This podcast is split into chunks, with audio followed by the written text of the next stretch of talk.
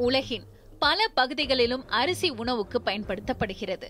குறிப்பாக ஆசிய மக்களின் பிரதான உணவாக அரிசி சாதம் இருக்கிறது. அதிலும் தென்னிந்திய மக்களை பற்றி சொல்ல தேவையே இல்லை. அரிசி சாப்பாடு இல்லாத நாளே இருக்கவே முடியாது. நம் தினசரி வாழ்வில் இரண்டுற கலந்துள்ள அரிசி என்ற சொல்லை கேட்டதும் நம் மனதுக்கு சட்டென்று நினைவுக்கு வருவது வெள்ளை நிற அரிசிதான். ஆனால் அரிசி பல நிறங்களில் இருக்கின்றன. ஒவ்வொரு அரிசிக்கும் ஒவ்வொரு பலன் உண்டு. உதாரணத்திற்கு பாரம்பரிய அரிசி வகைகளான பிரவுன் அரிசி சிவப்பரிசி கருப்பரிசி போன்றவற்றை நம் மக்கள் மீண்டும் உபயோகப்படுத்த தொடங்கியுள்ளனர். ஒரு இருபது இருபத்தி ஐந்து வருடங்களுக்கு முன்பெல்லாம் பிரதானமாக சிறுதானியங்களையே மக்கள் சாப்பிட்டு வந்தார்கள்.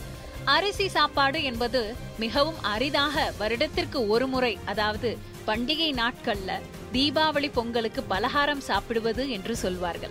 பலகாரம் என்பது தற்போது நாம் சாப்பிடும் ஸ்வீட் அண்ட் ஸ்நாக்ஸ் கிடையாது. அரிசி உணவே பலகாரமாக தான் ஒரு காலத்தில் இருந்தது.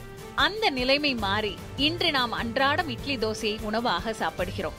என்னதான் நாம் மாடர்ன் உணவுகளுக்கு மாறினாலும் நம்மில் பலருக்கு ஒரு வேளையாவது அரிசி சாதம் சாப்பிட்டால்தான் அன்று உணவு சாப்பிட்ட திருப்தியே ஏற்படும். நாட்டில் அரிசி விலை தொடர்ந்து அதிகரித்து வருகிறது.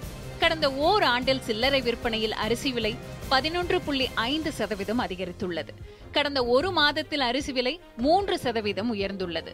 பாஸ்மதி அல்லாத அரிசி ஏற்றுமதிக்கு மத்திய அரசு தடை விதித்துள்ளது. இது குறித்து வர்த்தகத்துறை இயக்குநரகம் வெளியிட்டுள்ள செய்தி குறிப்பில் பாஸ்மதி அல்லாத எந்த வகை அரிசியையும் ஏற்றுமதி செய்யக்கூடாது. ஏற்கனவே ஏற்றுமதிக்காக கப்பலில் ஏற்றப்பட்டுள்ள அரிசிக்கு இந்த தடை பொருந்தாது எனவும் தெரிவிக்கப்பட்டுள்ளது. மேற்கு வங்கம் கர்நாடகா மகாராஷ்டிரா ஆகிய மாநிலங்களில் நெல் விதைப்பு குறைந்துள்ளதாலும் பாஸ்மதி அல்லாத வெள்ளை அரிசியின் ஏற்றுமதி மீதான அரசின் இந்த முடிவுக்கு காரணம் என்று சொல்லப்படுகிறது. அரிசி ஏற்றுமதியில் உலக அளவில் நாற்பது சதவீதம் பங்கை இந்தியா கொண்டுள்ளது.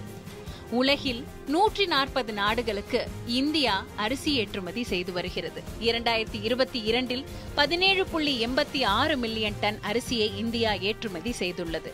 பல மாநிலங்களில் பருவமழை காலதாமதமாக தொடங்கியதாலும் வட மாநிலங்களில் கனமழை பெய்து வருவதாலும் நெல் உற்பத்தி பாதிப்பை சந்தித்துள்ளது. குறிப்பாக கனமழையால் பஞ்சாப் மற்றும் ஹரியானா மாநிலங்களில் நெற்பயிர்கள் நீரில் மூழ்கி சேதமடைந்துள்ளன. அதனால் அங்கு விவசாயிகள் மீண்டும் நெற்பயிர்களை புதிதாக பயிரிட்டுள்ளனர்.